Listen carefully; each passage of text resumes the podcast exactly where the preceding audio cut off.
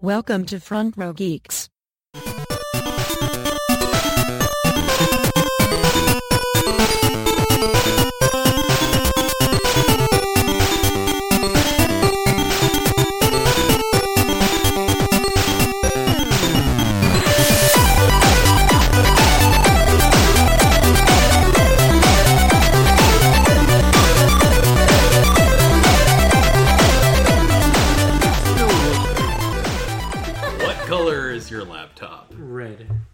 No, that's orange. Don't be, no, it's red. Come on, guys, don't do this to me. The backside, no, the backside of red. Your laptop, that's red. It looks that okay. This keyboard is still red. The that's, keys are red, but, uh, but redder. But I, I wouldn't say your, they're red. Red. Your uh, your headphones, that is orange. I'm sorry, Eddie. Eddie actually looked at it when it was turned on. Yeah. I made him. The picture of the train comp- car behind you. That's also red. I was going to compare his hat to his head. So I'm like, look how that's red. That's burgundy. Mm, no. That's, that's burgundy. That's red. It's a little that's darker red. As burgundy. That's red. That's red. Just, I mean, that's the same color of, as her as her blouse. That's red. red. It's a darker red, but it's not burgundy. It's okay. We still love you. Even if you can't tell the difference between red and orange. Or white and green. I'm sorry, Eddie. We sound like such assholes. By the assholes. Way, that's... Uh, what color is that? He knows purple. What that is. Okay. My purple fan. Good, good. I'm just going to fan myself so I don't faint from... It's okay. Just keep from doing sadness. It that way because that's nice. I like He's it. He's benefiting from your fan waving. Yeah. I wonder if it picks up. Does it? A little bit. Which, hope that's why I bought that cover so that it wouldn't pick up that kind of stuff. You just ruined this. You just ruined this. Uh-huh. Welcome to F R G, everybody. Front Row Geeks. How's it going, everybody? My oh, we're is... recording. We are now. Don't try to adjust your podcasts. We now have complete control of your auditory senses. That Holy was shit. Extreme. That was extreme. I you could tell like, the levels we're, we're gonna... were boosting ridiculously high. I have to turn down the, the gain on that. You can only do this voice in high volumes. So says Lord Zed. Okay, I was going to ask okay, you who oh you think boy. You're channeling there. That was Lord Zed. No! Lord Zed is the master! Are you the commander? Oh, Goldar. Oh, well done. Okay. So, joining me today... Either that or Macho Man Randy Savage, man. One of the two. A Goldar Macho Man Randy Savage needs to happen. That would be a good match. Step into a Slim Jim. So, joining me on the panel today... So, that's, ha- that's happening in the new reboot movie, right? Kage Palazzo. Yes. Hello. Hello. Review, review. Review, review. Hello, everyone. And Lady Haterade. Hello. Our, our person who keeps us in check. Thank yep. you. Thank you for that. She's not, stop, she's not stopping anything right now. All right, everybody. So let's, let's get into a couple things here. Okay, I checked the levels. I'm taking these off now. We're good now. Yeah, so take off the orange headphones. The orange cat red. Ears of death. They're red. We're never going to let you live it down. Okay, I'm going to fan myself to calm myself down. And okay. then we're going to talk about... How bad Eddie is colorblind. We that actually was on the podcast already. Yeah, we, we don't need to go into it again. It. We don't need to go through it again. Him and Heffley and myself, we all took the test. Okay. I was the only one with normal color vision. All right. Even Heffley has some. The dress is blue and black. So among the things that we probably need to bring up for today, well, let's first get started. That has anyone here seen War- Warcraft yet? Mm-mm. No. Oh, that did come out this weekend. It yeah. did.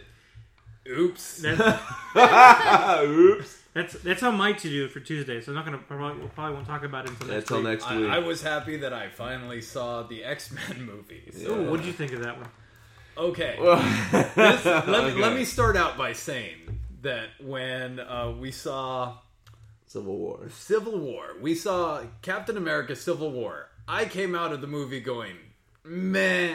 That was not the Civil War, was not happy. Kage came out of that movie going, that movie was awesome! And then we came out of X-Men Apocalypse, and I was like, that was a good take on Apocalypse. Really? And Kage was like, eh. Meh. Really? Okay, no, no, no. Okay. It was a now, severe now we have something to talk about. Actually, now that I think about it, I'm not sure we talked about X-Men, because I think that no. weekend we watched it was, was Comic-Con. So I think we skipped uh, out on it. We, we no, did, because we talked. Oh, you and I talked about it. That's what briefly. It was. Well, I did mention how um, everybody was like upset that Storm and like a few other people were the Horseman. Actually, you guys talked about it on the podcast. Like you weren't very excited about that, but for my take on the movie, because I don't know anything about the character in the comics and stuff, is that he always has henchmen essentially, and that if they die, he just gets new ones. So to me, it wasn't a problem that they were like the Horsemen or whatever you call them were cast as, because, as they were. Yeah, like they're just that's the cycle.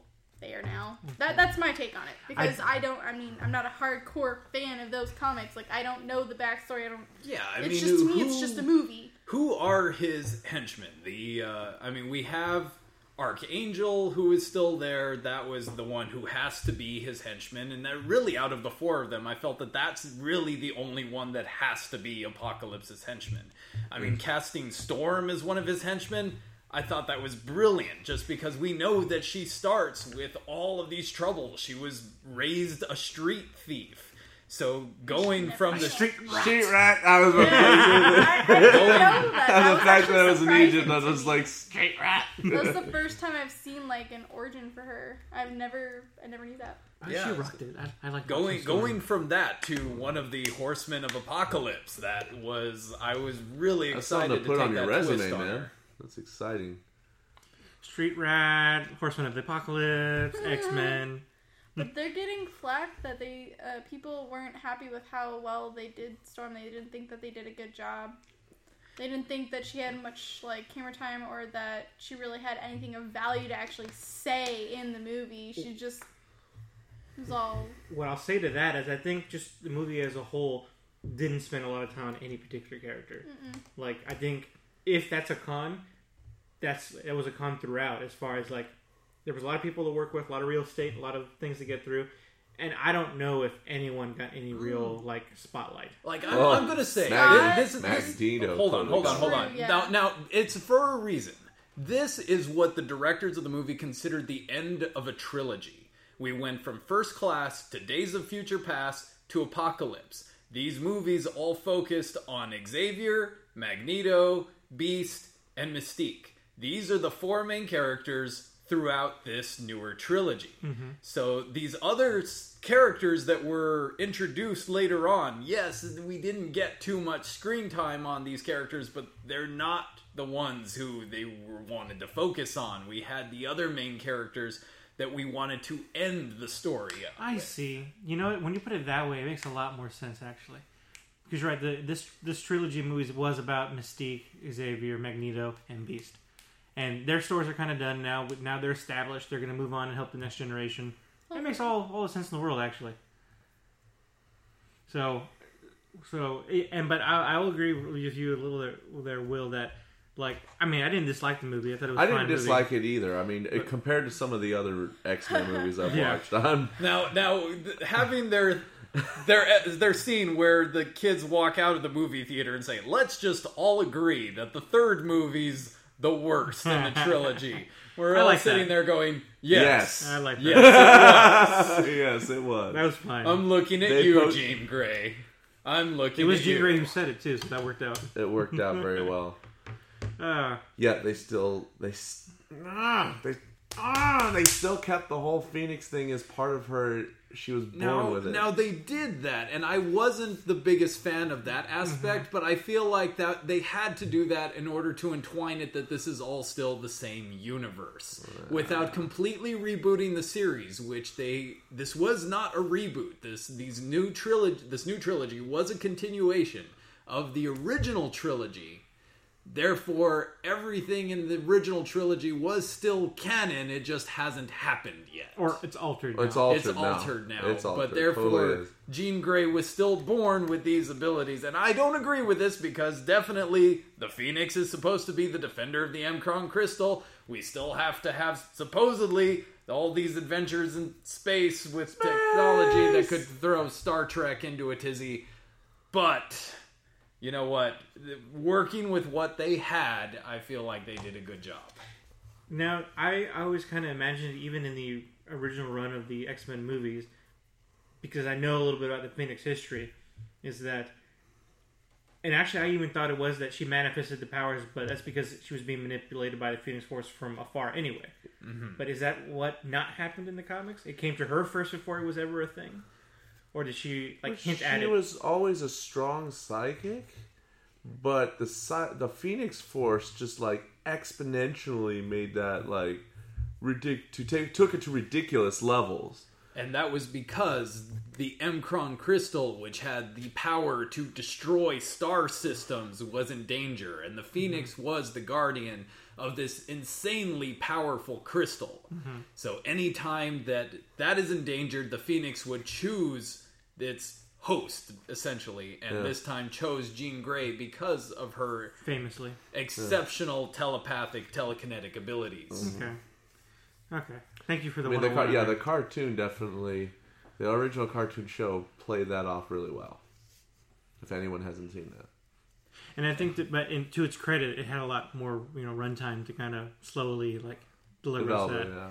I guess we, I guess we always gonna have to deal with that. We can't get that kind of uh, you know spacing when we're talking about these movies. Right. When we're talking about a movie, you can't get everything. I will say that I was glad that the movie played some homage to the original nineties series. There's a couple parts in there that when the action started picking up and you sort of heard the music in there start going bum bum bum bum bum bum bum. I was like, yes, we have just a very slight hint of the, the musical theme song from the original nineties X-Men show. And that's one of the most kick-ass theme songs oh, in the history of the world. Did you ever watch that show, Kelsey? I did not. Oh, you need to get on that. Was it some YouTube? On, it's on YouTube. I'm sure it's on YouTube. Yeah, I have it, I have it on D V D. Netflix? You can you can watch it on D V D. Trust me. It's, yeah. it's it's kick-ass. It used to be on Netflix it. before Netflix took it off. Now, oh, that made me sad. I, I doubt I mean, it was Netflix that decided they didn't want it anymore. Oh yeah, I'm pretty sure. But uh, uh, I think overall it was an acceptable movie. I I, I, liked I mean. It. The way I see it, like, I'm not talking about it, other than, like, for the sake of the podcast, it's not something I've brought up again after watching the movie, so I don't think it's going to leave, like, a lasting impact, but it was a good All movie. Right. Well, spoiler alert, for anyone who hasn't watched the new X-Men Apocalypse movie, it's probably a little late for that now, since we've been talking a few things about it, but what I want to address specifically is Apocalypse himself, mm-hmm. and I know one of the big contentions that people have with this movie is that Apocalypse did not feel to a lot of people that he was as threatening and caused as much damage as he should have. That was my and my argument. my argument to that is that every time we've seen Apocalypse actually cause the extent of the damage he's capable of, we have to reboot the universe. We already did that in the last movie. We couldn't let Apocalypse go wild and start everything again. Okay, well, there were still a lot of damage. Mostly Magneto's the one who did the damage, so but that's there funny still you was that. a shit yeah. ton of damage. I was because I was going to ask you, like you as someone who hasn't really seen that character play out in any kind of platform, did you feel like he was threatening, or like he was like a big deal, or like well, like oh shit, I mean, that's Apocalypse? To me, the fact that I can take over somebody else's body is like intimidating because that shit's scary. That he's just accumulating all these powers. That's crazy. Um, but I think really, like, he can be a force to be reckoned with when he wants to be, but really he kind of, to me, seems like he hides behind his henchmen to get them to do all the dirty work. That's kind of how I perceived him. Hmm. Most um, of the damage done in this movie was by Magneto. Yeah. Not by Apocalypse. Yeah. By, by being coerced to do it by Apocalypse, yes, but not by Apocalypse himself. Mm-hmm. Mm-hmm. Which and, I think but, the only thing in the end that made me think like like Apocalypse was like an intimidating force was that even though we just spent like a good twenty minutes showing that Magneto can like rip the Earth apart if he really wanted to, yeah. even that, when they teamed up against him, he was still like, um, I got that, this. That was amazing. Yeah. I mean, we just saw that Magneto has the ability to basically affect the core of the Earth. Yeah, if he wanted to rip apart the iron core of the Earth, change its magnetic field, and destroy the world. And yet it wasn't enough to take out Apocalypse.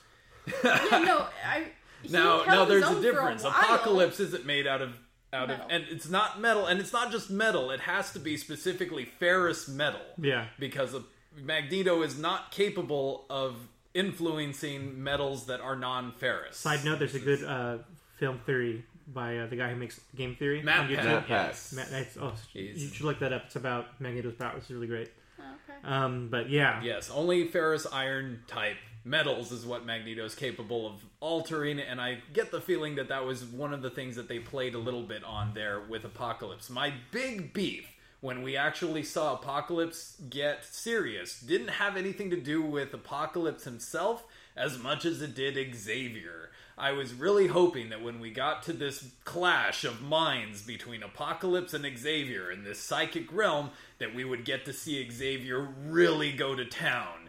And which he did for like a second. It did. Yeah, for he a second. Until he got super giant. And yeah. then... And if yeah. anybody who's watched the T V cartoon series of X-Men, we've seen Xavier get giant and really start wailing on people inside their own minds. So we know that he could do that.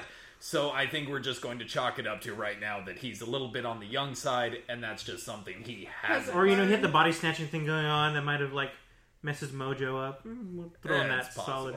Yeah. He learned the, that trick from Apocalypse. I just feel sad if he has right. to fight the Shadow King too soon.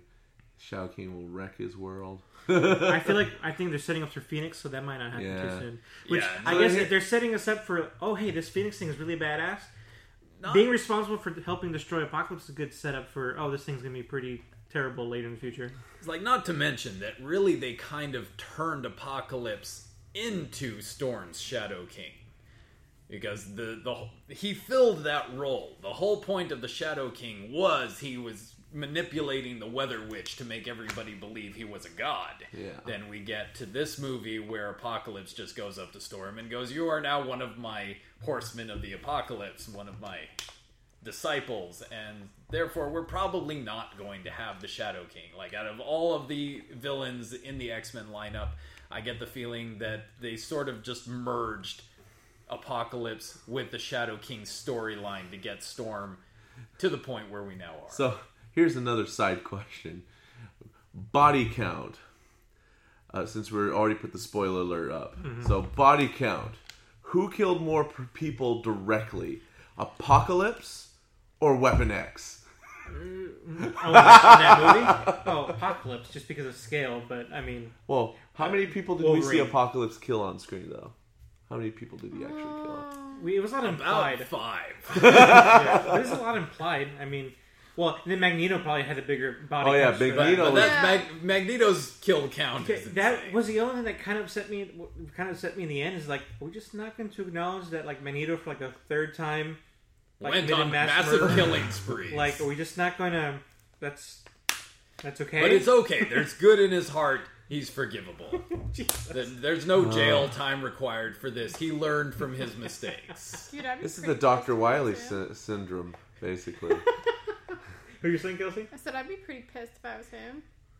Yeah, but he's still like, like he had every reason to be upset. I mean, there's no like denying that. Upset? oh wait, wait, wait, wait! Apocalypse's kill count was better than five because there was that scene where they were inside the factory. Oh yeah, Magneto was about to kill everyone, and he's oh. like, "You can't stop me from killing these men." And Apocalypse is like, "Boom, they're dead. Let's go." That yeah. was kind of awesome. That scene because it's just. It was kind of like, whoa. Just like, that was cool. Like, oh shit. Why don't you do that like all the time? This is serious. And if you watch the series, it's because there is a limit to Apocalypse's powers. He can get really intense and do amazing things, but he kind of tends to get tired really quick. Might be because he's over two thousand years old. Just maybe. What, two thousand? You know, old people need naps. And naps for a very long time. Yeah, a couple it's hundred the years. Final dirt nap. Old man Epoch.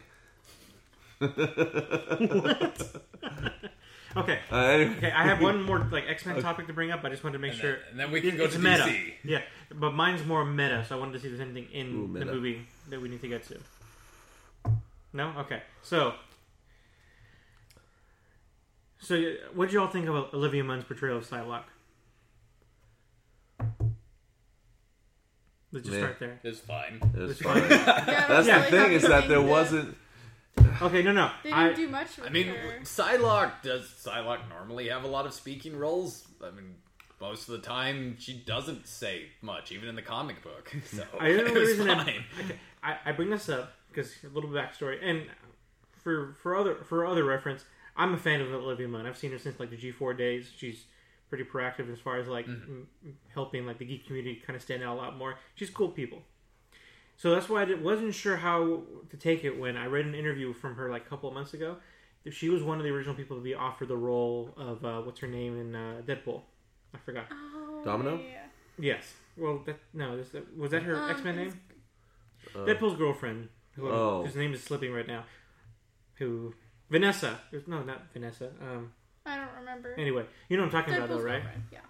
So I guess she had got offered that role before, and she was going. And they offered it to her as a, one of the first people to get the offer, and I guess she turned it down for for the Psylocke role. And part of that reasoning was that she felt she said that she didn't want to be like the typical girlfriend character again, or at all. So then, now that she's done this movie, and having seen the Deadpool movie, I feel like she must have misinterpreted what that role was going to be in Deadpool, because I thought that that character in Deadpool was like kick ass. And, well, like, not, like, a typical, like, damsel in distress kind of character. I saw, like, another group on YouTube who actually discussed this as well.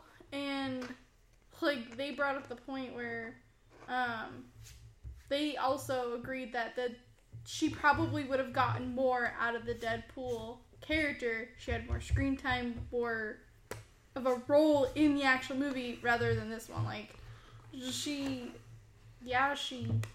looked kind of cool, but like she really didn't have much screen time. Like I, I didn't I feel like know, she got she, to like do a lot. But there, there wasn't like she just slunk off. But she the, got to escape.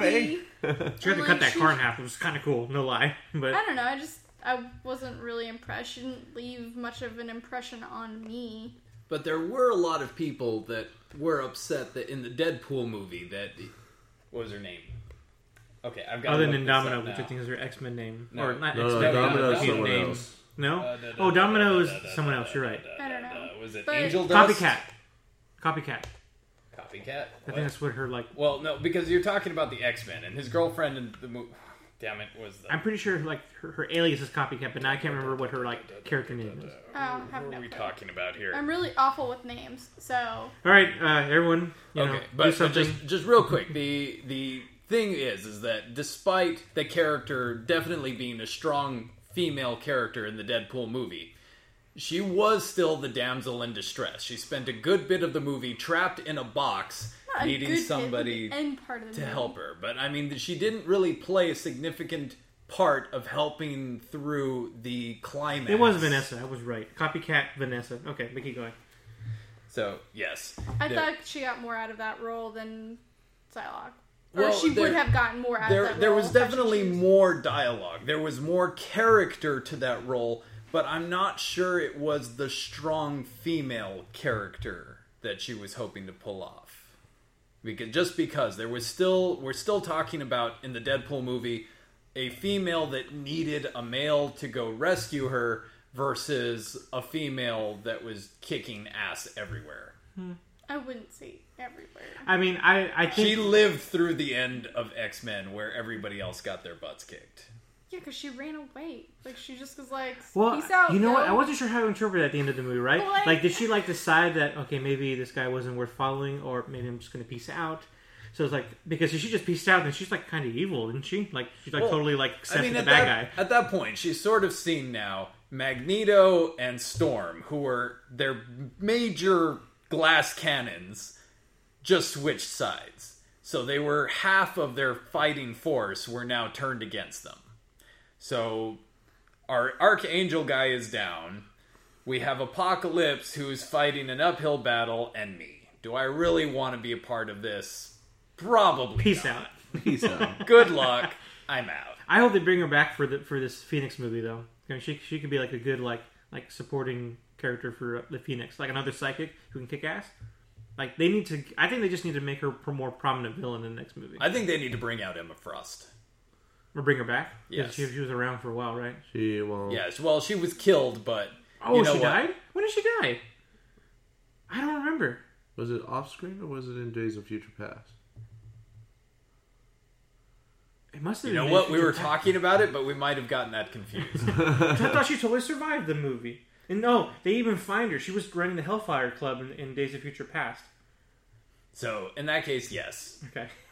we can't, I remember we, stuff. We can't have the society because we lost, what's his name? Sebastian Shaw was Sebastian supposed to be the Shaw leader of the Hellfire the society, Club. But, uh, she can. Why not? Indeed. There's sure, still plenty M C U. Of other no- sort of notorious members of the society that can be part of the movie. I do want to bring it up since we mentioned Deadpool real quick. Mm-hmm. That as of the day of this recording, that Deadpool is the uh, largest domestic, uh, largest grossing rated R movie um, of all time. Um, not domestically though, unfortunately. Uh, it's being beat out by The Passion of the Christ by six mil- uh, seven million. Jesus and Deadpool, my two favorite things. There you go. So, so if we want to look at it this way, the, the priorities of our culture today: Jesus and Deadpool. Deadpool. Wow. I'm okay with that world. I don't know about you guys. I'm quite right with that world. Yeah, and you know what? I'm going to push you guys. If there is Deadpool still playing near you, let, let's go give him another seven million dollars. Let's see if we can do this. I don't know if there's a movie more deserving, because that was just it was just a fun ride. It was it was perfectly timed. Have you re- seen it since the first? I haven't seen it. I haven't seen it yet. Since I first saw it, in the, but I would really like to go see it again. Saw it twice. Saw it twice. That was the second time. Still amazing. Oh, good, good. Good. That's all I wanted to hear. Yeah. I say that now because of the movie, not because of Ferris Bueller. And that's so well, bad. The, the worst part about it is, is that the after credit scene of Apocalypse and um, the the very last reveal of like the suitcase closing. That's all. I was just like Wolverine three, right? I, well, it was not just that, but for for Deadpool two as well. You think so? Oh, you yes. Don't that? You know who Essex is? I thought it was uh, Sinister. Yes, Mister Sinister, Mister Sinister, who helped Nathan Summers become a reality who becomes Cable. Okay, I see what you yeah. mean then. So since Deadpool mentions like, that he's going to be in our sequel. I feel that's going to be way too convoluted for them to tackle that. Because that also involves Apocalypse at some degree. And time we, travel. Which they did none of that for Apocalypse. Apocalypse never had the, like, meeting strange time travel no. sequences and waking up in the middle of different... Never had that. No. So I think that plot is gone. Like I said, we, we already did that in Days of Future Past. If we had a future where Apocalypse had conquered everything, like in Wolverine and the X-Men, where we had to go through the entire first season... because the Sentinels destroyed everything in the future and we had to fix that. Then they fixed that, and it turned out that when the Sentinels didn't F up the future, an Apocalypse did, and we have to go back and fix that. There's that would have just been too redundant for the movie series. Redundant, redundant. Exactly. I'm sorry, is this redundant movie redundant? So any more X-Men? I think we're good with I that. think we're done with Marvel. Let's move with... to D C. D C? All right. So, you bring Overrated. It up, right? A C is better. Sorry. are, you, are you really a big D C no. over Marvel? I was about to say, like, I feel like that's not a, like a popular opinion these days with the way D C's with been going. with with the way D C's been going. As far as their comics, amazing stuff, but as far as their okay. cinematics, no, and... no, no, no, no, no, no, no, no. First, before we start dissing okay. cinematics, there we go. The Killing Joke will be in theaters. For one oh. day, though. For one day, as would a you... Fathom event, a oh, rated R animated movie. Are you in the know of this? The Killing Joke. Mm-hmm. Are you in the know of this? Okay, so I'll explain. Well, I've heard you guys talk about the Killing Joke before. So they just announced this week too, I think, that they are going to have a, a one-day screening of that movie. Normally, those vid- those movies go straight to video, or like straight to D V D, or straight to purchasing yeah. at home. But they're going to do make this a special event, and it's going to be in theaters for, for one day. Because this is probably going to be the last time we hear Mark Hamill as the Joker. Now, in all fairness, he said that like three July times already. Huh? He is, in all fairness, he is, Mark Hamill has said, "I'm done being the Joker," like three times but already. But he's always said it with the conditional, like, unless you get into unless we do the part. Killing Joke. If or we do the, the Killing Joke, I'm totally coming back. Which, but then exactly. why would they only do it for one day? I, I, you know, I don't know. What's it's, the motivation? It's a Fathom event, and Fathom events are...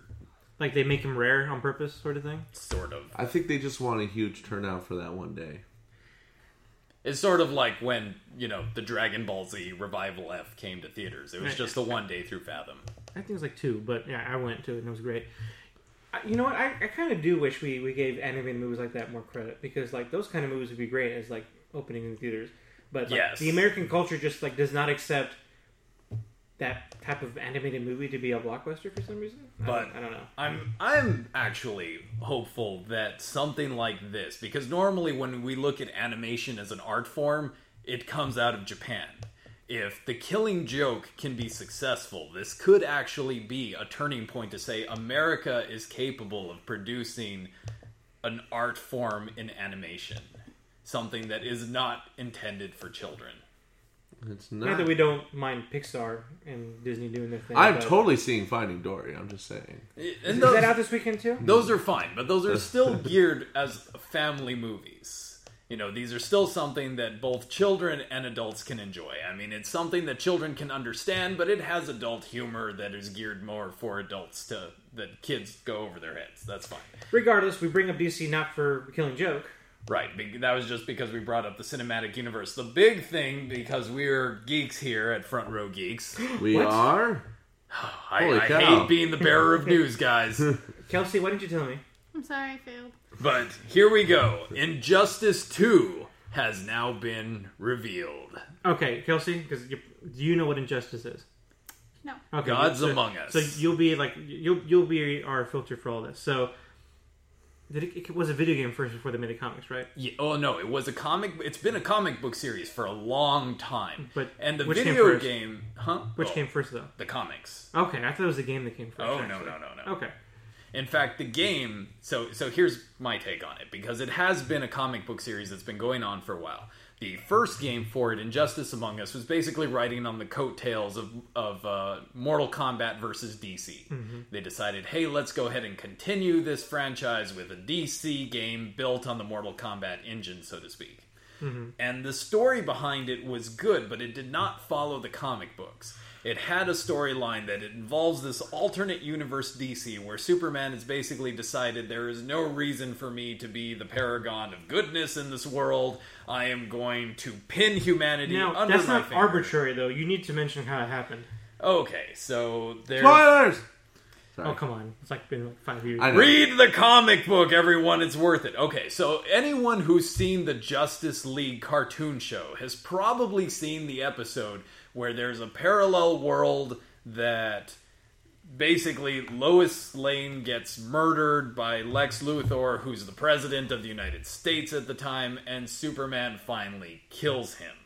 And then decides, okay, with Lex Luthor being the president, is now dead, this should be a horrible, heinous crime, but it's not going to be a heinous crime because I'm just going to become the new king of the world, and mankind is going to have to do whatever I say now. That's not what happens in Injustice, though, right?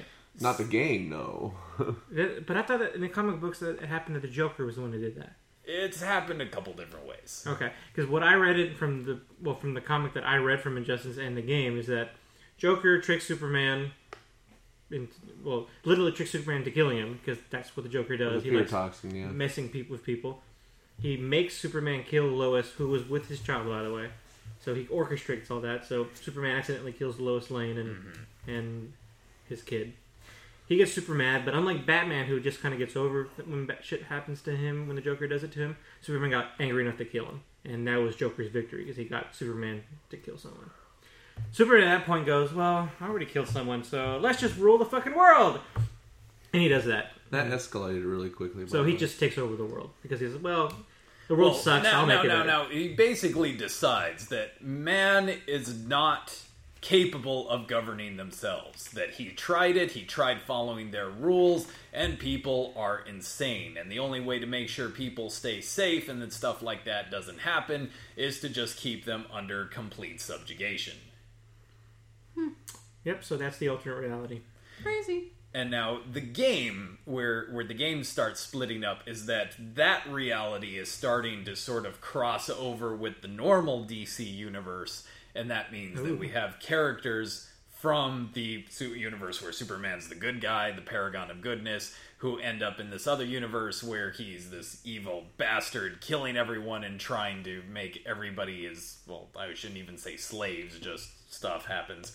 And uh, the end of the game, and spoiler alert again for anybody who has not finished playing uh, the Injustice Gods Among Us game, is that... Uh, you get so excited.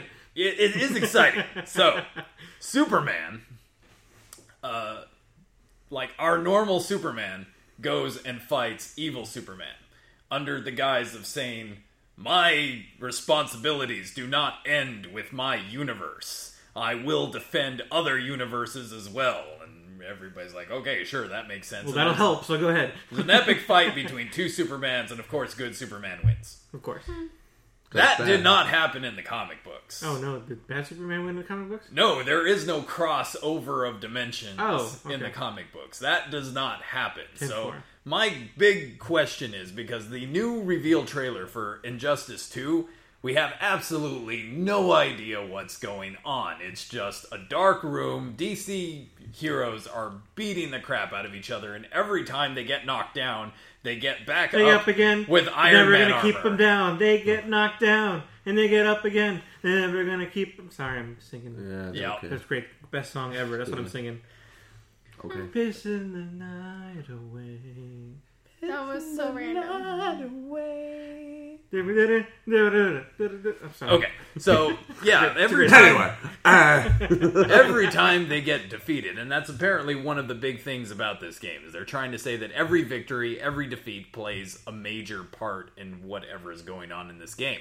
Mm-hmm. So from what the preview looks like, is if they get defeated, they get Iron Man upgrades, get back up, and start whooping ass again. So you're saying, what is that? I would. I will be losing, restarting my game, losing, restarting my game, losing, restarting my game, winning, and then continuing on. Yeah, I have no idea what they're implying. My big question is... is does anyone ever play a game like that? Don't we all just sw- like swallow our pride and go, I'm just going to play the game and refuse. I'm just going to... like, absolutely not. I want the perfect record of getting through this exactly. thing, damn it. I don't want your sympathy upgrades. I'm hoping Injustice two is going to be where Batman's the bad guy. Just because I feel like he'd be more threatening. If Batman was the bad guy, he'd know everybody else's weakness. Be afraid. Be very afraid.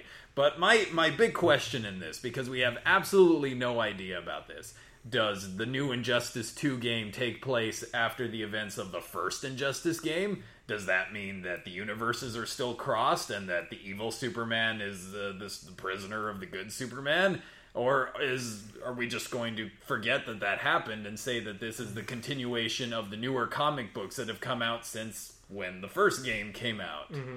There's a whole lot of questions that we won't know until the game actually happens. Cliffhanger. In a trailer. What is this world coming to? Well, it should be a fun game.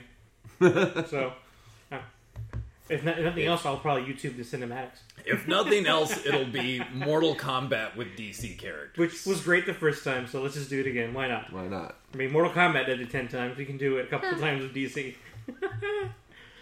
ah, okay, so last major topic tonight I think we need to cover is the impending conference that is E three. Which is like video game mecca, basically, coming to life in California next or week. Or video game disappointment, depending on who's... Sort of. It sort of depends. Kage has not made any inclination that he's looking forward to this event. No? Nothing? Like, even just the aspect of it? Like, I don't have... Personally, I don't know if I'm looking forward to anything, anything in particular to hearing at that. It's all just like, if something great happens, great. If not, it sounds like a cool party. But you're you're just you're just down on it altogether? I'm just down on it. The last few E threes have not been like... I've not garnered my attention. Do you think maybe that's just because we live in like a neo neo information age where most of what we know is going to happen there's already kind of spoiled. We get news constantly throughout the year anyway. There's press releases all the time from all the favorite companies. So what's E three now? Well, I no, think the I biggest think... issue is that he's not nine years old anymore. That's the other thing too. Just when we Damn. were like like in high school, at our especially when we were in high school, that was like the time to learn about all the latest and greatest stuff. Well, also, E three has become the platform where big companies announce things that end up being some of the biggest blunders they ever done in their entire careers. And then they have to play damage control before their product's released. That's true. And and I think that goes back to what I was saying, that it's just that we have the advantage of now being able to go back and re-listen and reread all about those conferences and go, oh, you said this thing a year ago was going to be awesome and it wasn't. You motherfuckers. Like, that's basically what happens. You said this Zelda game was going to be out a year from now and it was going to be the best. You gave us a D S game and it sucks. I want my non-money back.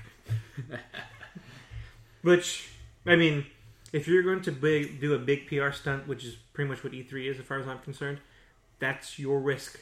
you know, big triple A title companies, but you could do better. You're right. I mean, I absolutely agree with that. They could do a lot better than what they've done. Oh, I will say, what I agree with on Kage is the titles I was really looking forward to see more information on. No Man's Sky. It's been delayed once, once again. again. Uh, the other really epic sci-fi game. Which one was that? That they were doing everything in. I can't believe I forgot what it's called. I know, but it's also another one of those space, like, yes, like space exploration space. games. Get, get into Kickstarter now and get a totally awesome ship that only ten thousand other people will have. See, I thought that was No Man's Sky. Isn't no, it? that's not. A, it's a different one. Oh. So I understand. Maybe E three. You know, you know the other problem with E three is though is that I feel like it's not really consumer centered anyway. So, like, unlike events like Comic-Con or almost anything else that goes on, a lot of what gets put out there isn't necessarily for us. No. So that's why, like, the news doesn't excite us anymore. I think it used to be more for us when they used to be, like, one of a handful of platforms for the year. Mm-hmm. But, again, now we have... Every week we have material we can bring to this because there's... Just so much stuff yeah. now. So what's... E three is just a glorified, like, business thing, yeah. kind of. Well, at this point, it's like, what can our primary I Ps do for us now? Uh, Nintendo gets to announce, hey, we've got a new Mario game. New hey, Pokemon we've game. got a new Pokemon, Zelda game. Smash Brothers ten. You were never going to expect that we were going to keep making the exact same games we've been making for thirty years once again. And, uh, but this time better. Keep buying them. Holy crap. Let's see here. Uh, other than so, that, uh, so, let's see. Microsoft. Uh, I can do Microsoft right now. We've got another Halo. We have another Halo Breakaway game out for you. Oh, and they don't have D V R anymore. Oh, and they don't have that anymore either. We took D V R away. Yeah. I was like, I'm expecting just nothing, and it's starting. I think it's. I think it's. Uh, starting to reverberate around the gaming community a little bit more. Little by little. Every little by year. little. Certain like like, if you've heard about the. lukewarm reception, like the new Call of Duty Infinite War. Mm-hmm. It's a movie, right? No, it, it was it was a new, it's a new game. Oh, that's like further following the Advanced Warfare line, and it just got bleh. But at the same time, this might actually be the point of E three is to gauge how people feel about these titles. If they can give us these trailers and see that people are like, eh, then the developers know off the bat, okay, let's focus elsewhere on doing something else while there's still time to change direction. But they don't. That's the problem. They don't. Okay, well, here, so really there's two. Th- there's only two things I look to E three for. Or E three, yeah, E three for. Kingdom Hearts news. I yeah, will. Wait, yeah, wait. I, no, no. I get you on that because I, I will be interested for some King. Yeah. Like two point eight is going to be exciting, but but I mean, but even last year, like it's always just sprinkles of information. But like like it's like, and I'm in the desert and like it's sprinkled. Like, oh God, thank you. Yes, give me whatever you got. That's how it is with Kingdom Hearts. But that's just a fandom. And the other thing, the o- only other thing I ever look out for in E three is Fallout news, which we just got Fallout four last year. So I don't expect anything now. Like. Oh. They already got the D L C. There, there's not going to be no Fallout news this year. So all I have to stand for is Kingdom Hearts news, and anything else is a bonus. So are so you going to be live streaming your reaction to E three? I'm probably just which is going to just mostly be. If you all want to see, you're my, not seeing this. If you want to see my pretty face, yeah, you're, you're, just a, it's blank neutral expression until they say, "Oh, by the way, Kingdom Hearts three information will be coming out soon." Whoa, whoa! And then soon! Be, they said soon! Oh God, they said, they said soon. soon! He'll say soon, and they'll be like that for about five seconds, and then back to neutral. for the rest well, I'm of hoping it. They tell me how much I have to pay for for a P S four Neo. Oh God! So I just bought my P S four. Okay, not so, that long so ago. So here's my, my dilemma with that. Yeah, go ahead. I gave my P S four to Andy. Why would you do that? Because I'm a nice brother. Oh, so I'm not that nice. And brother. really, I bought PS. I bought. I bought. A P S four for Kingdom Hearts. Like I, I bought it for Final Fantasy and Kingdom Hearts. Mm-hmm. I will say that. I also bought it for Tales games, but then it started coming out to P C. So well, like, then why bother at that point? Yeah. So if you if I fi- end up finding out that like Kingdom Hearts is going to be on P C, I really have no reason to buy the console anymore because it won't matter anymore. Not really. So I'm But if they tell me that Kingdom buy, Hearts... That's why I didn't buy an Xbox either. If they tell me that Kingdom Hearts is coming on P S four only, I'm going to put my money down for a P S four Neo. Mm-hmm. I'm going to buy me a, a big old four K television so I can play my Kingdom Hearts in four K. Oh my gosh. And that's what I'll live for. And make like, sure you get Halfway to get you a good discount. For yeah, that. Of course. Yeah, thank you. So, that's how much of a fan I am of that series. That's a very specific thing. But Sony, that's all I need. Tell me the price point for my future PlayStation console. Tell me when I can play my favorite game on it, and we have a great relationship. And tell me how much the collector's edition is going to be with all the stuff that's included inside. When of it. Can I buy it? When can I buy it? How Where can I buy want? It? How much do you want? Here's my money. Take Here's my money. Literally money. M U N N Y. That's Shut the, up and take my money. Take my money. So, I guess I'm easy to please in that in that regard. But other than that, I mean... Kind of like how I feel for Zelda right now. Just shut up and take my rupees. Where's my Zelda Wii U game? And, and you know, that's funny about what happened with Nintendo last year, is that they're among every other company are have the most ease when it comes to pleasing us.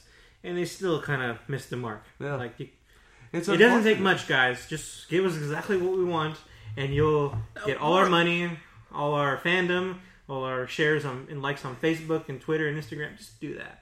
Now, now you do have to admit, Mario Maker was... pretty genius. Now, they came out with that last year. Was that what happened when yes. they came out with that? Oh, okay. Because they basically just came out and said, you know what? Here's a game. You make the levels. And pay full price for a game. You make the levels. And we don't even have to pay you. And then Kotaku will have six months of articles out of it. So...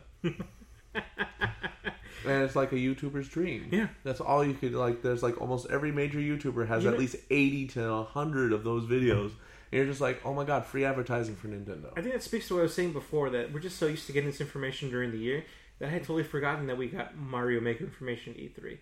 I just remember seeing it from every other source after that, and maybe even a little before that. Right. So, but then again, E three, come on Nintendo, you have it easy. I feel bad for Microsoft, though. They really have nothing that like is good. Microsoft has Halo. That is it. That and is yet, it. That still isn't enough to get them like like thumbs up on their no. like, press conferences. It's still not enough to make anyone really care. Like barely. Yeah. Like we have a new we have a new first person shooter coming up here. It's going to be exclusive for two months, and then it's going to be on P C. Big whoop. It's like, I, I will say, I was close to buying an Xbox One for Titanfall. Until it was... And then it was on P C. Like, almost immediately. Mm-hmm. Kelsey, have, have you ever watched any of these press conferences before? Nope.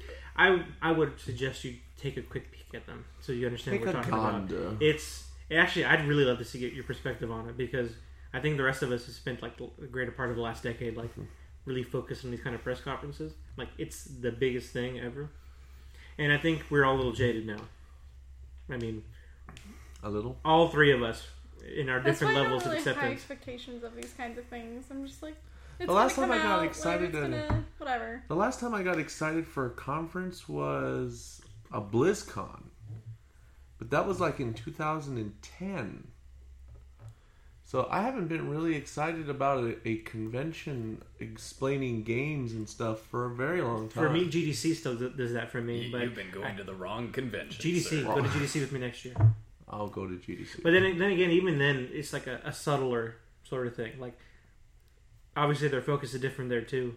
Not so much the consumer, but the, the business people. But even then, like, it's a, this is really cool, guys, let's just do this. Not like a, lights, camera, action, woo! Not like an Apple event.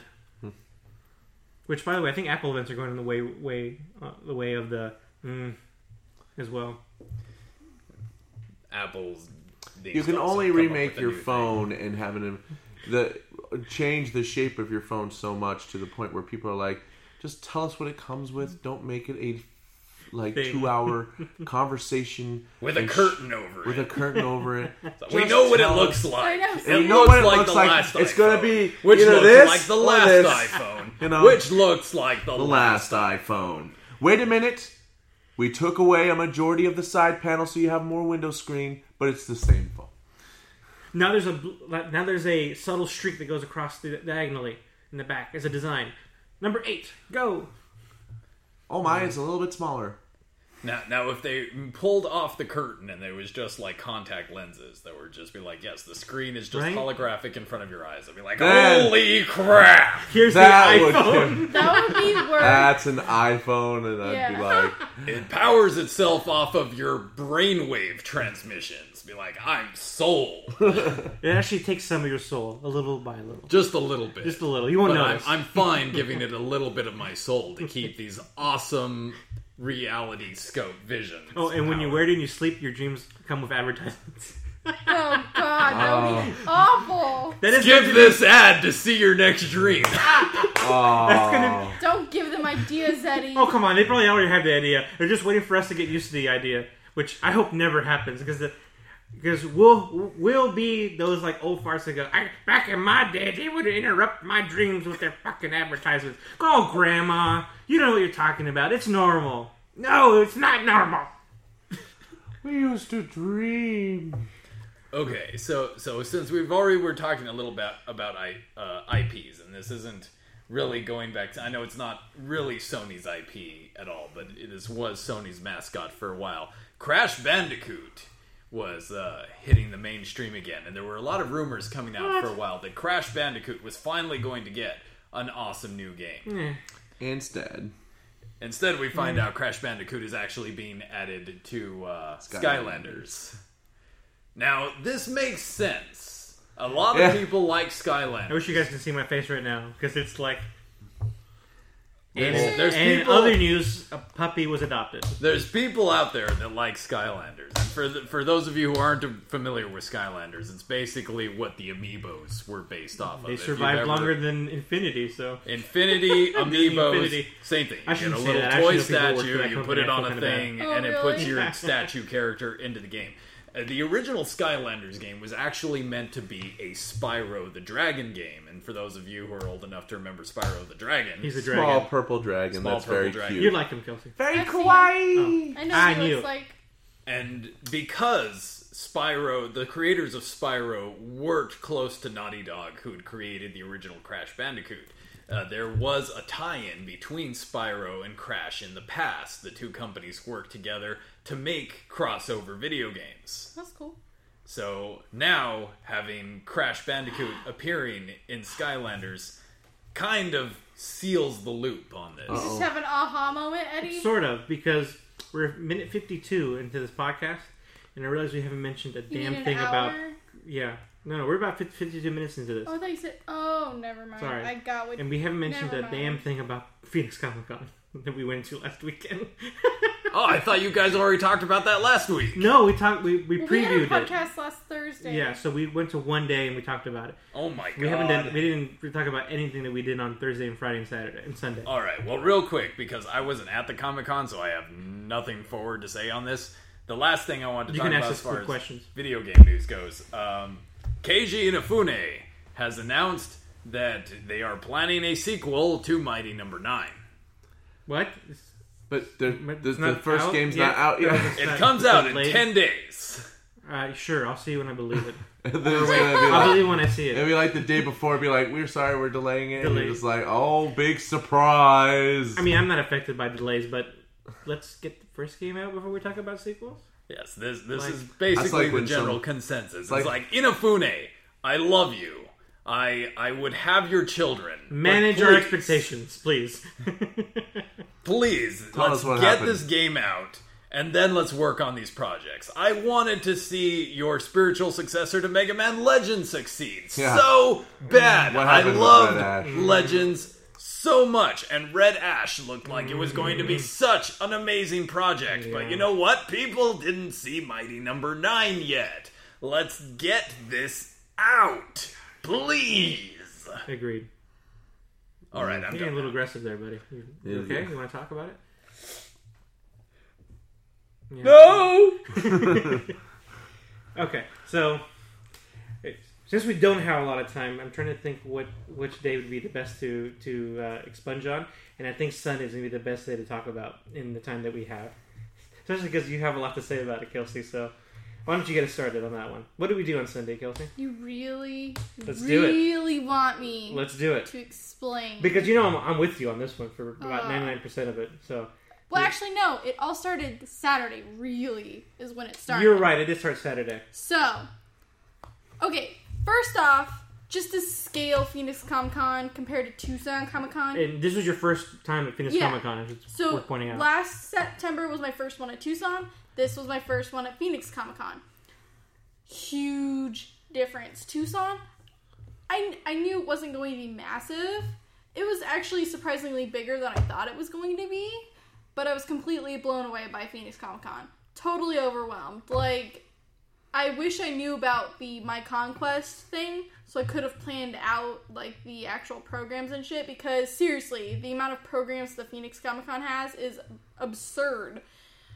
Also, some of them are slightly uh, disturbing. But anyways, that's besides the point. We told her about the, the, the hentai stuff. Oh. Yeah, I was like, why is that a program? But whatever, because everybody has their own. Niche. Yeah, okay, that's cool. It's not my niche. I'm not going. But anyways, so, like, what was it?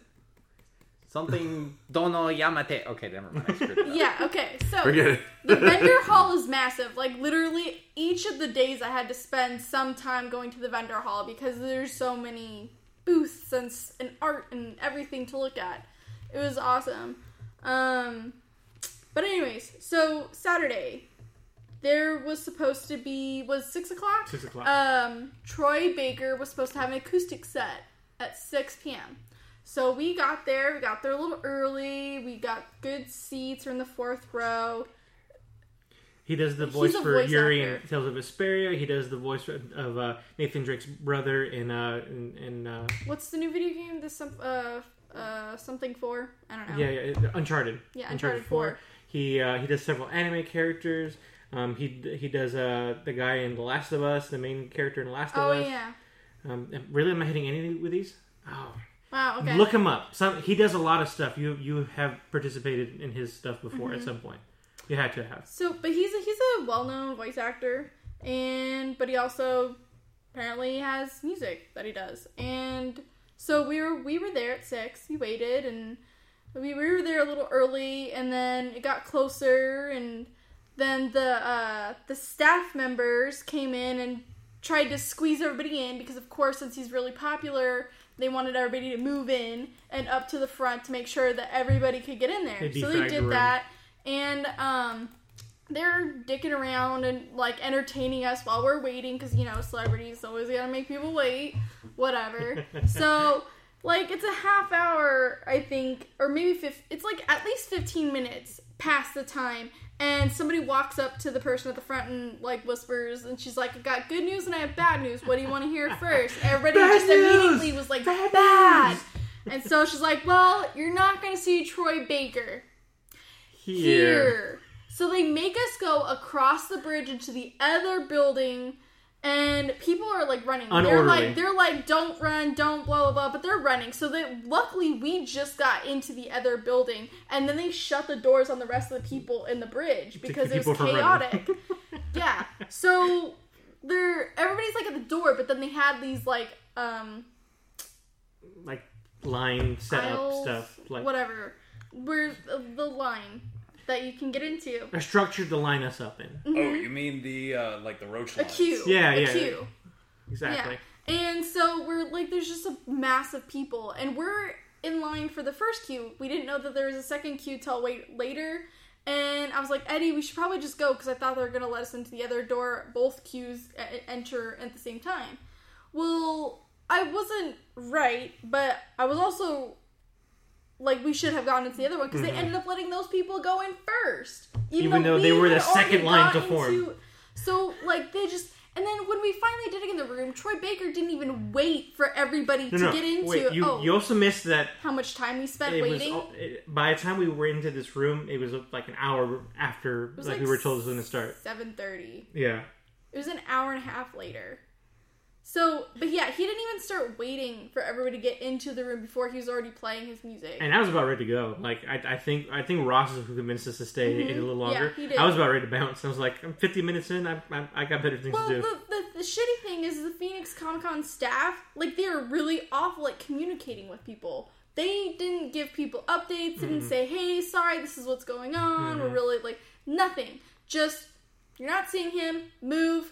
Go wait in line forever. Like, no, no communication whatsoever. And I have to give it to Troy Baker. He's really fucking amazing at acoustic. Like, mm-hmm. it, amazing. It was, like, he in is. the end, it was worth it. It was a really good time. I was okay for waiting one day. Once. No. We get there. The next day. Sunday is we decided to get some signatures from some people. Ross wanted a signature from Troy Baker and Nolan North. So we're in line at ten thirty. Even before, it's ten thirty is when we were supposed to... Actually, that's true. We were there like ten. And we're waiting, and ten thirty shows up. Nobody's there. ten fifteen... Or ten forty-five, eleven, still eleven is there. When we I think he finally kind of shows up at eleven. I think it was after than that after that. Even Nolan North eventually showed up. But seriously, we waited in line for two and a half hours. Just to get that guy's nobody, signature. Nobody was like, hey, apparently got held up by an accident. But nobody said this is what's going on. We're so sorry for the wait. Nobody. And we we After, when he did get there, it took us about an hour to get to the front. And then he's like, oh, I'm going to go on a break. Yeah. I just about chucked something at him. I was so pissed. Oh. I was like, where the fuck does he think he's going? Oh, I was so, so mad. Meanwhile, as our line finally did go, people jumped from Troy Baker line tr- to the Maybe Nolan North or, or vice versa too. No, so like he Nolan North got there before Troy Baker, and some of the people made it through the, the Nolan North line and were given sticky notes for the Troy Baker line to cut people who've been freaking waiting in this line. We should have just exited the line, gone to Nolan North, who was yeah, there. That's- That's how Almost it was. If we had been in the Nolan North line, we'd have been in like an hour earlier. Seriously. And it was the same length in the beginning. And like he, when we finally did a get up there and Ross got his signature or whatever, like he went to go sit on his bench or whatever, and he accidentally like jammed his knee into the door, and he's like, oh man, that really hurt. And I was like, I just looked at him like, that sucks. Like, I don't care for you. Like, you have no uh, sympathy for me. You gave him all the spite. I, I'm afraid I was none so of pissed. You have any sympathy for me. You guys sound no. like you've never tried getting R L. Stein's signature from a book. Oh, oh, oh, oh, yeah. oh, that's a big guy. Do you know who R L. Stein is? Nope. The Goosebumps books? Oh, He's yes. the author of those. Oh, man. Yeah, no, okay. I'm still pissed. Five Two days hours. in a row. But two days in a row. But I think in, in the end, no you kind sympathy. of just made a, a thing of the whole thing, because you went to get other signatures, too. Eventually, which... Which took way less time. Well, yeah, I got a signature, which I'm probably going to butcher this. I, I just know as Spike from Buffy. Like, That's it's like James Maesters or Masters. Marsters. Marsters. Or, there's an R in there. It it's would Spike. be Masters Spike is amazing. If it was, there was an R. But I don't know how to pronounce it. I'm really sorry. But he's pretty cool. He also has music. And, um... You know music? Yeah. I didn't know that. He had C Ds up there. Oh, I'm yeah. going to look that up later. And then David Ramsey, who's Diggle in the Arrow. Oh, so I got some too. really awesome selfies with him. And he was, Super, he was awesome. He was really friendly. And I almost got one with Katie Lotz, but apparently that side only takes cash. And I didn't realize that because the Troy Baker and Nolan North peeps, they took, they had like the little four square thing so they could do card. So I was really bummed. But, oh well. And we'll talk more stories about horror stories. Phoenix Comic Con. No, that was it. That was that was the horrific that part. Was, of it. Yeah, everything it, was, it was great. Just, it was infuriating because it happened like that was like the last thing we did pretty much on Saturday, and then to wake up, get there super early, and it do the wasted. Same thing again. We we didn't leave that hall from ten to like three o'clock. We're not taking you to the San Diego Comic Con. That's all I have to say. Yeah, uh, that's. The San Diego Comic-Con, you spend Saturday waiting for the Sunday event in line. So you literally get there at about three a.m. See, on Saturday I'm with the tent. I'm prepared for that. And the wait. difference is he was supposed to be there at ten thirty and he wasn't. There's a huge difference between knowing something's going to be massive and you're pre-preparing yourself to wait in line. You know Agreed. what to expect. Nobody told us a damn thing about why he was fucking Agreed. late. Nobody. Oh, wow. That is rude. And then and they it, tried it, just actually that and this is what pissed me off. I'll tell you. Exactly, this part. I was just gonna so, say it. So after he went on his break, one of the, the staff people. No, before and I, he got on, was before, it before he was even there. Okay, no, I thought it was. Nope, it happened it at some point before he was there. And I'm sure the staff people work hard. I'm not. I I know what it is to be in their shoes for like other conventions. I know they work really hard. So I'm gonna chop this up to obviously they just.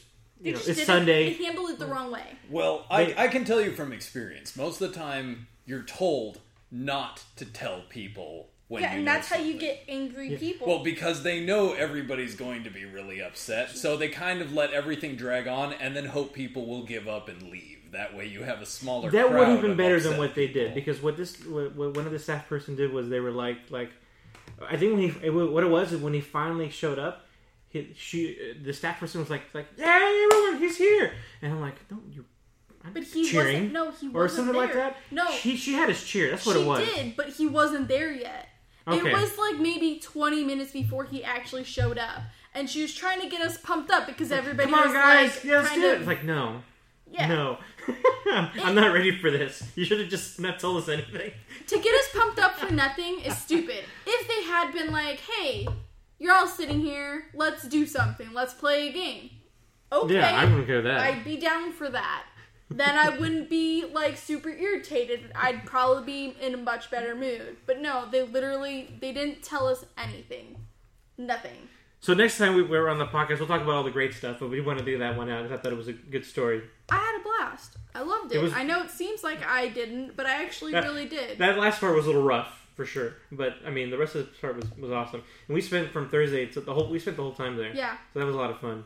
There the entire time, and next time I will do the conquest because. And um, we wore better shoes. There's... We learned that we need yeah. to wear better shoes. Oh God. we wore the wrong oh. shoes. Mm. I wore the wrong shoes. I don't know I what I was thinking. I was such an idiot. I don't know why I thought it was a good idea to bring flip flops. so stupid. Ooh, that was bad. So so, so stupid. Bad. And then I brought my Pumas that ha- that are normally comfortable. But not for walking around for like eight hours. They're not. So next year I'm wearing my hiking boots. I don't give a shit if they don't match my outfit. Just wear something cool to go with it. You can be like a steampunk character. My hiking. Well, no, I have my Renaissance costume. It's probably what I wear. You can be a different steampunk character. I don't know. What don't character know. Wears boots that, boots that you can cosplay? I don't know. We'll figure it out. We got a whole year. Yeah. My my car battery died on the, on the oh, trip. Yeah. I'm sorry. Yeah. So. So that's all the horror stories from Phoenix Comic Con. Did there you were... give it an E-tank? I didn't. That's your problem. I didn't have any. I had to buy a new one. Why would you not? It need... just it wasn't available. There's stuff going on. That's what you get for not inviting Eddie. Ah! Wait, what? I'm lost. I didn't get it either. There's a joke uh, in there yeah, somewhere. There's a joke, there's in, joke there. in there somewhere. I'm totally Thank you, it. Capcom friends, for laughing at that joke with me. Oh, with that, again, we'll talk, we'll talk about with that. We'll talk all the good stuff Phoenix Comic Con next week. But anything else to do before we sign off? Thank you, everyone, for tuning in to another week of Front Row Geek Podcast. And remember, hail Lord Zed! Wow. Follow us at F R G. Oh, Media. And also, if you haven't gotten your tickets yet to Camp Fan Gamer, get them! It's here in Tucson, and it's coming! When? Might want to announce the date. July twenty-ninth through thirty-first. What? We've only announced it like every time I've been here, so yeah. Hopefully you've been listening. Okay, come on. You announced the fan, Cap Fan Gamer. You can at least add the date too if you're gonna go. If you're gonna do it, do it all the way. Go all the way. All right, then fine. Cap Fan Gamer, go. July twenty-ninth, twenty sixteen. Go. Get your tickets. Go. They're for sale go. Right now go. At Cap Fan Gamer dot com. Go. And where is it located? In Tucson, Arizona, the Hilton Hotel. East, East. East Hilton. Are you happy? No, you still didn't no. say the date. He did. So oh, did? I, I fucking did. did. I missed it. He said the twentieth. Sorry, sorry. He, he I hate all of you all. No one likes Goldar either. But actually, I kind of like Goldar. Date, yeah, Goldar's okay. fun. This voice is hard to do, so I'm gone. Goodbye. F R G underscore media and Front Row Geeks at Facebook. Follow us. No, Front Row. Well, F R G right. underscore media for Twitter and Instagram. Bye, yeah. We didn't say Twitter and Instagram. Oh, my bad. He left. He did leave. You, bye. Bye. It's going to be interesting to see him walk home. He's in Goldar. He'll fly home. Really He'll fly home. He's got wings. Or did he lose right. the wings again? Uh, I don't know. He always loses wings again. Every time I've he never fails. Seen him fly. Every time he fails to kill a Power Ranger, he loses the wings. Anyway, F R G underscore media on Twitter and Instagram. Front Row Geeks on Facebook. And boop, follow boop. us on Twitch. Peace yeah. out, everybody. Bye. This has been a presentation of Front Row Geeks. Adios.